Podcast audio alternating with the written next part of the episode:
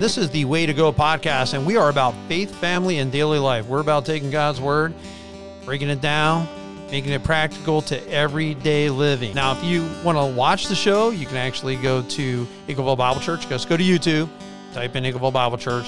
You will find it on the Way to Go playlist. But again, faith, family, and daily life. This is what we're all about. Welcome to the Way to Go podcast. I am Bill McMinn from Eagleville Bible Church. Along with me is buddy Jimmy Hale uh, from church, from Celebrate Recovery, from Bible studies. Man, I get to see you all over the place. Right. So, how long have you been coming to church now? So I've been coming here to Eagleville for let's see, close to three years. It's coming up Close to three years? here in right. April. So And did you meet Thiesa here, who you're now married to? Did you meet her here, or had you already met her before you came? So it's kind of a weird story. I had a a friend pick me up from prison. He was a runner. I don't like running, um, but I knew that he would probably want me to run with him. There was a race that day, so he commented that he's Get gonna come. out. Yeah, he was gonna come pick me up, and he had to get back in time for this race. You know, and I'm like, man, I appreciate this dude for picking me up. If he asked me to run, I'm gonna commit to it. You know what I mean?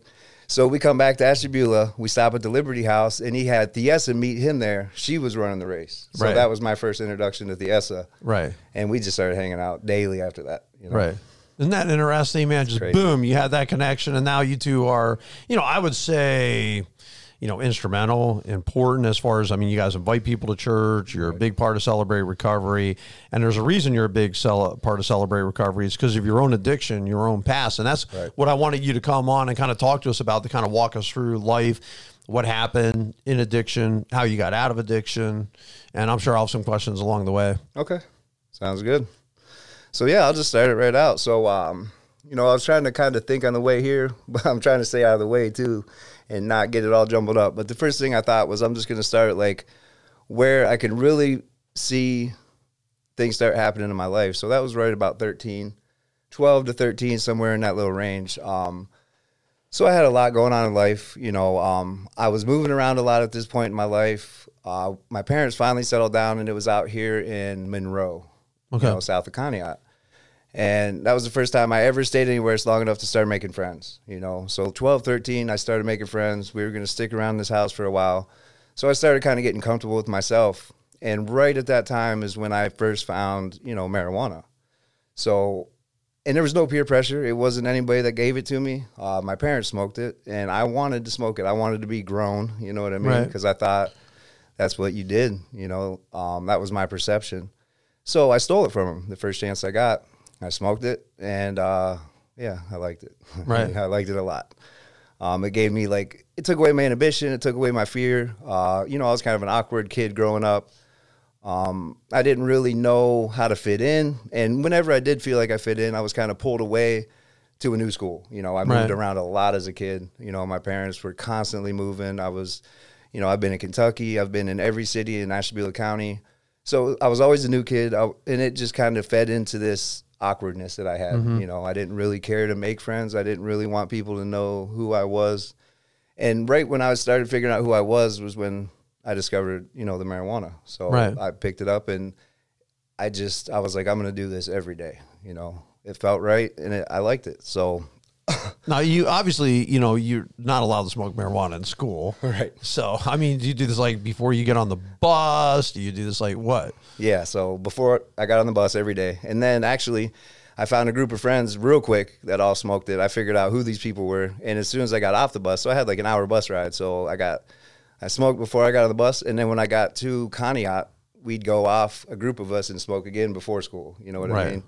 And I mean that was my whole purpose of going to school was to go meet these people. Wait, wait, You know wait. You're I mean? saying you you get away you you get off your bus at a public school and actually smoke it before you got to the classroom? Yeah, we had our own little corner, man. We Oh, so it was ridiculous. There was uh, this prayer group that was outside. They prayed around the flagpole, and we stood right next to them, and we had our own circle. You know what I mean? It was pretty ridiculous, but nobody said anything. Nobody stopped it. You know what I mean?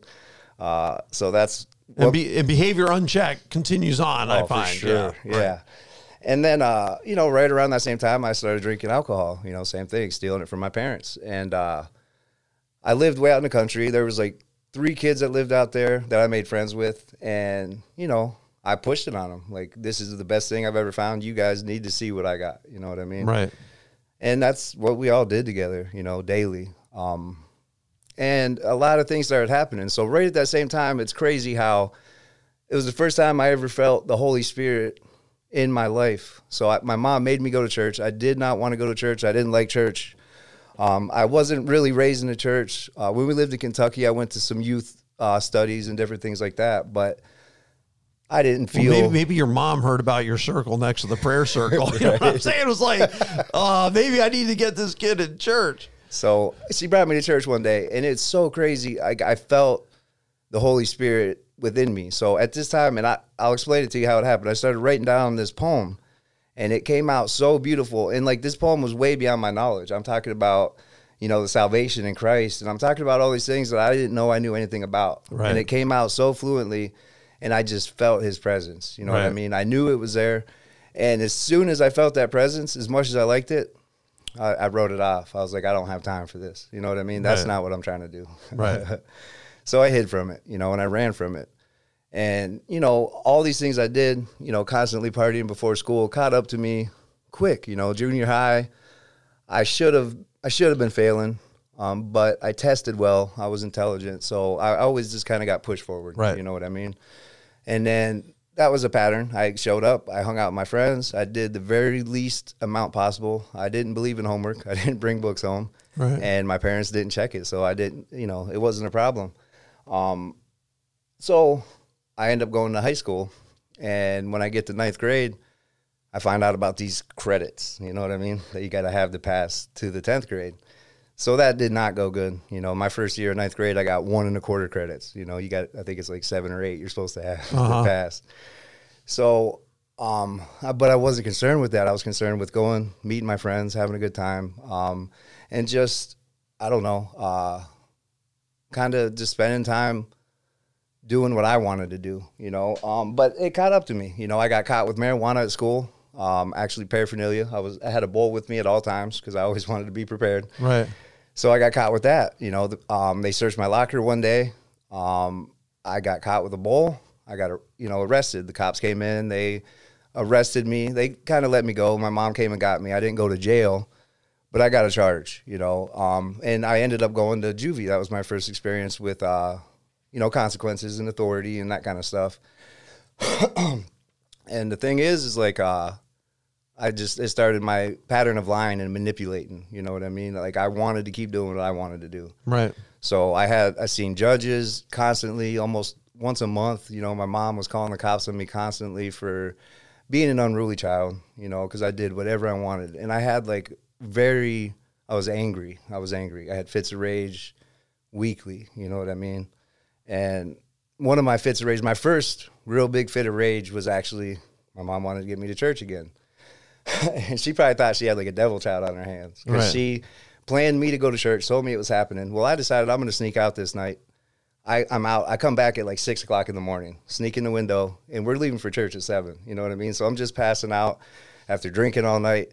She comes in to get me up for church, and I lose my mind. I start breaking stuff. You know, I just I react. You know, You're like 10th grade, ninth grade. Ninth grade. Ninth grade. So, okay. and it scared her. You know what I mean? So the cops got called, and you know, so I just kept had consequences of that. But I never ended up in juvenile. I had uh, I had a way of kind of talking my way out of things. You know, making it look like I was the victim um, of circumstances, and the judges uh, really tried to work with me. You know, so I went through treatments. I ended up going to. Um, Turning Point up here for uh, a class, and then I ended up going to another place for a class, and it was like intensive outpatient, three days a week, three hours a day, and I was this is in high school? yeah, Holy grade. smokes. So at this time, I'm like, it's a mess because the class doesn't start until you you pass your first drug test. Right. So I was in this class for like eight months and never started it. You know what I mean? I'm just there. I'm just showing up, getting high before I go, um, and doing what I wanted to do.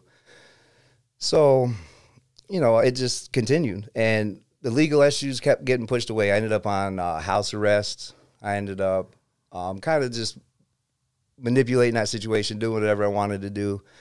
I got my first job at that time, and I was working in the carnivals, kind of traveling around Ohio. So the house arrest wasn't monitored except for by my mom. So I got this job so I didn't have to be home. You know what I mean? Right. And then I had an income and I really started being able to do what I wanted to do. And, you know, right at this time, right around this time, my parents started going through a divorce. You know what I mean? And that was hard on me. You know, I was lost. I, I was angry. I was angry at them. I was angry at everybody, everything, authority, um, just angry. You know what I mean? I had a lot of anger issues at that time in my life. And it all kind of caught up to me. Um, so my third year in ninth grade is when it finally caught up to me. This pattern continued, nothing changed. I kept doing what I wanted to do. Still never got put in jail. Um, I, it's it's crazy how it happened, but I was able to kind of manipulate my way out of going to jail. But it finally caught up to me when I was getting ready to turn 17. So I'm 17. My parents, I'm not even staying with my parents. I'm doing what I want to do the way I want to do it. They're struggling with their addictions, you know. They're l- running around with my little brother and I'm just staying whoever whoever I want to stay with. And I'm actually in like this uh, Action Academy. It's called. It's a bad kid school. Um, so I'm there. I'm doing what I need to do to get by, uh, and I end up being dirty one last time. It was my last chance, you know. So I was getting locked up until I was 18. They were done with me. There was no more chances. I, you're going to jail until you're 18. Well, I didn't want to go to jail, so I ran, you know. And when I ran there was nobody holding me accountable. It was easy for me to disappear, mm-hmm. you know. And I found somebody that had everything I needed. There was this girl I seen around, a few years older than me. Um, she had a house, she had a car, she had a job, she had money, and I just I got close to her. You know, I started showing her attention, and it wasn't. I didn't even see it at the time. I didn't find this out till later. You know, I did it because I needed what she had. You know, I was manipulating her, um, and I did. I moved in with her she didn't know I was underage. She didn't know I was a runaway. You know, all this came out, and I didn't tell her all this until she told me she loved me. So now mm. I got you. You know what I mean? Right. So uh, I convinced her that the best route would just be to let me stay with you until I turn 18, and then I'll take care of it.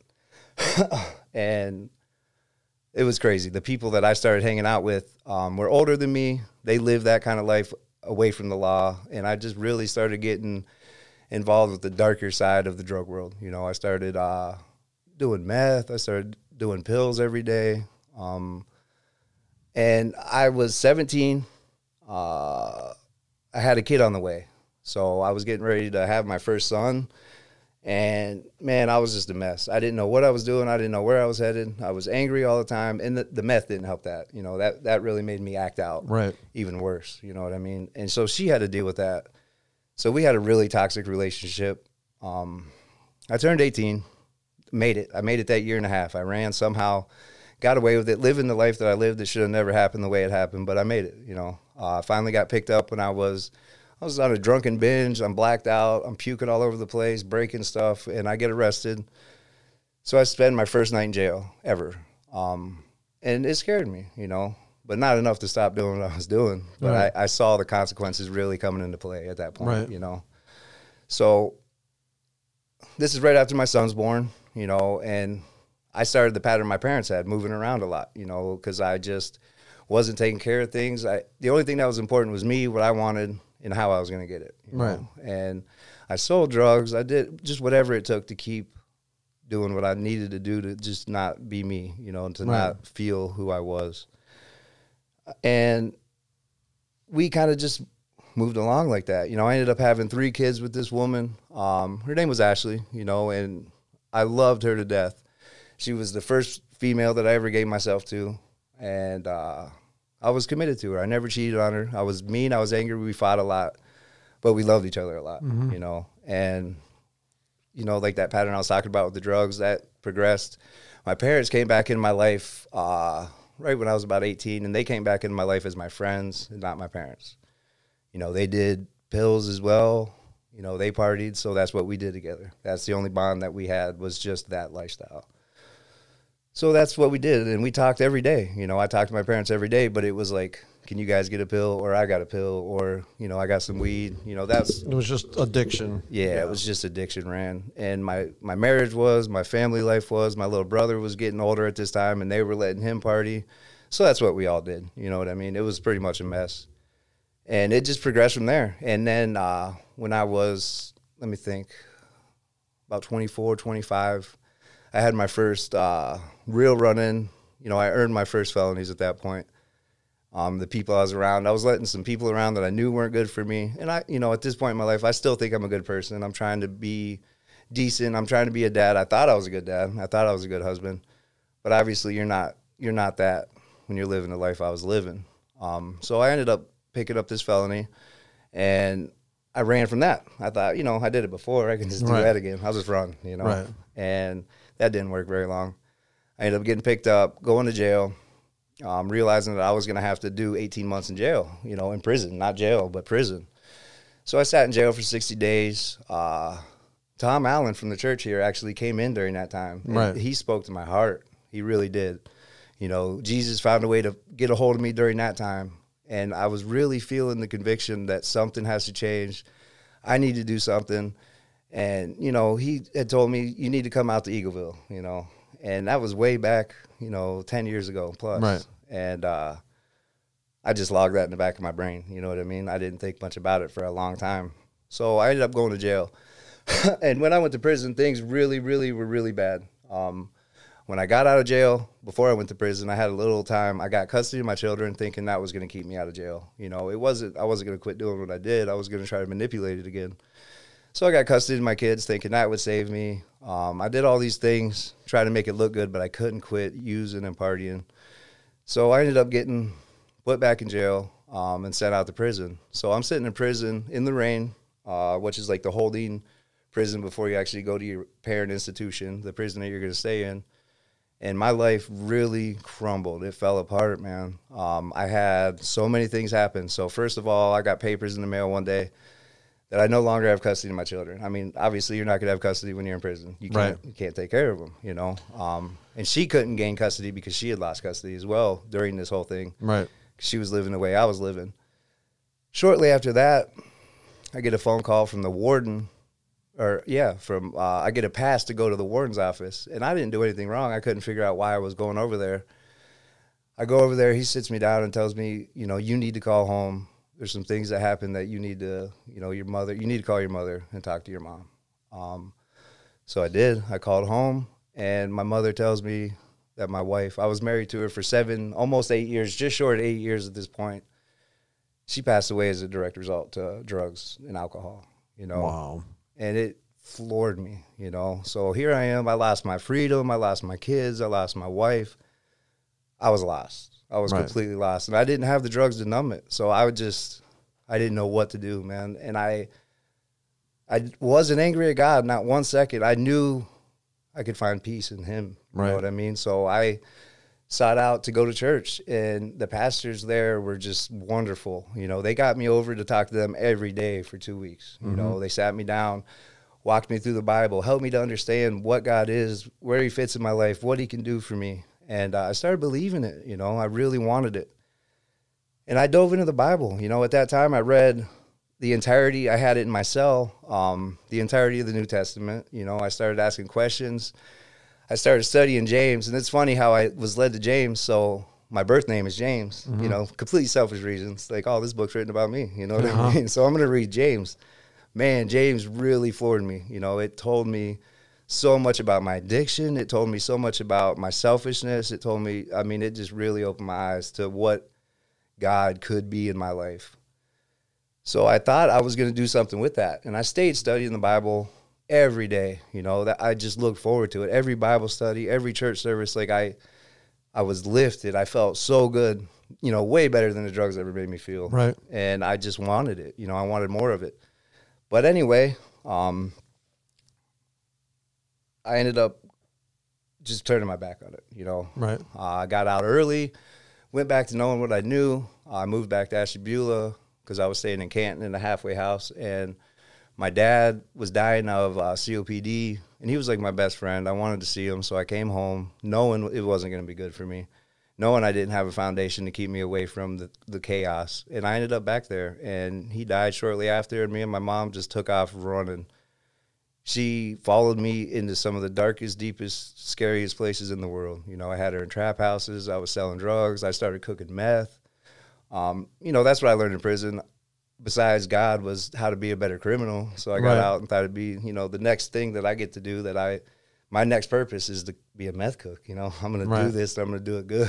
It was so bad.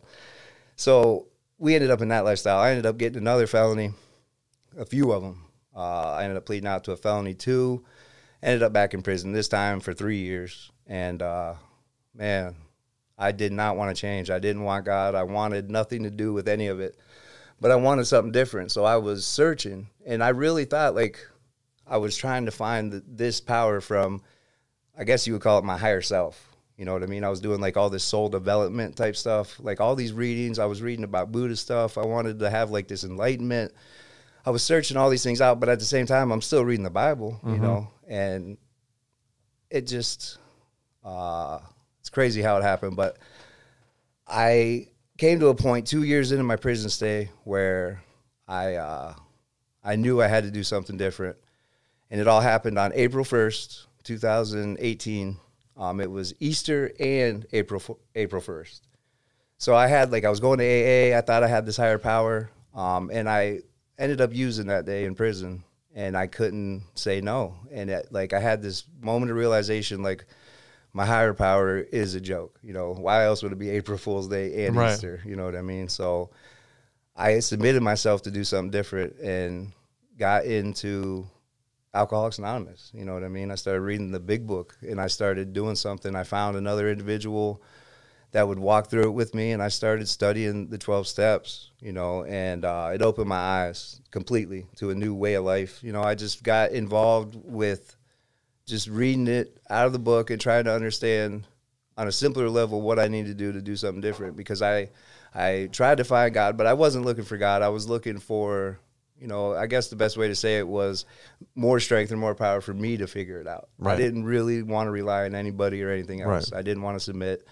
But that night, when everything happened, when I did that Suboxone in prison, um, and God opened my eyes, I knew I had to be done, you know, and I knew where that strength came from. And I prayed, I prayed hard, I prayed to God, and I asked Him to just pull me out of this, help me see something, help me do something different, you know. And He surrendered me that day. I didn't want to surrender. I didn't want Right. nothing different. I didn't know anything different. I didn't understand that there was even a chance for something different. And he just gave me some real clear cut directions like this is where you're gonna find your peace. you Right. know? And I picked up and started doing steps, you know. And those steps, the way they're designed, I mean, they're kind of a springboard to God, you know. Um, and they're they start out real simple. It was it was a God of my understanding at the beginning, you know. And I found out real quick that that wasn't going to work for me. You know, it had to be God of the Bible. It had to be Jesus Christ because He has a clear cut set of principles that are going to show me how I need to live my life Right. and without that i'm lost you Right. know um, and i learned that in celebrate recovery i was reinforced in celebrate recovery that you know a god of your own understanding is a dangerous slippery slope you know So I you, mean? when you, when do you think you actually came to Christ? Was it at that point? Was it earlier in your life? Was it after you got out? Was it? so when i gave myself to christ was the first time in prison um, when i found that peace to deal with my wife's passing you know Mm-hmm. i did the prayers i understood that that's what i needed but i turned my back on it as soon as i got out because i did i just didn't know what to do with it i was scared of it you Well, know this last time you didn't. right When you came out, you go on the run. You meet Thiesa. You start coming to church. Right.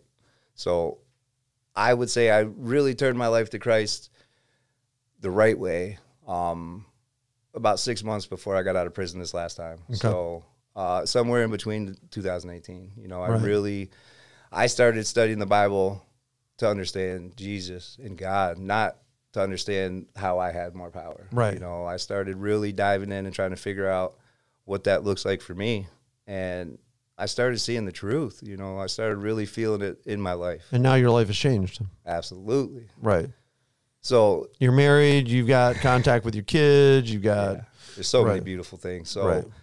The things that God has done. Um, so right before I got out, I started having some fear. I was relying on God, you know, Jesus. I was relying, and some fear came in that I wouldn't be able to maintain this when I got out because of my past, you know. And what happened was he, he comforted me, and he he sent me a miracle that I didn't even expect. You know, he sent a friend of mine. He's not even a believer, but he is just a really good person, you know. Right. And he reached out to me on, you know, we had this email in there called JPay. He reached out to me and let me know that he's there for me, that he's hearing about. I don't know how he hears about me doing AA in there, but he's in AA and he just wants to be there for me, you know. Right.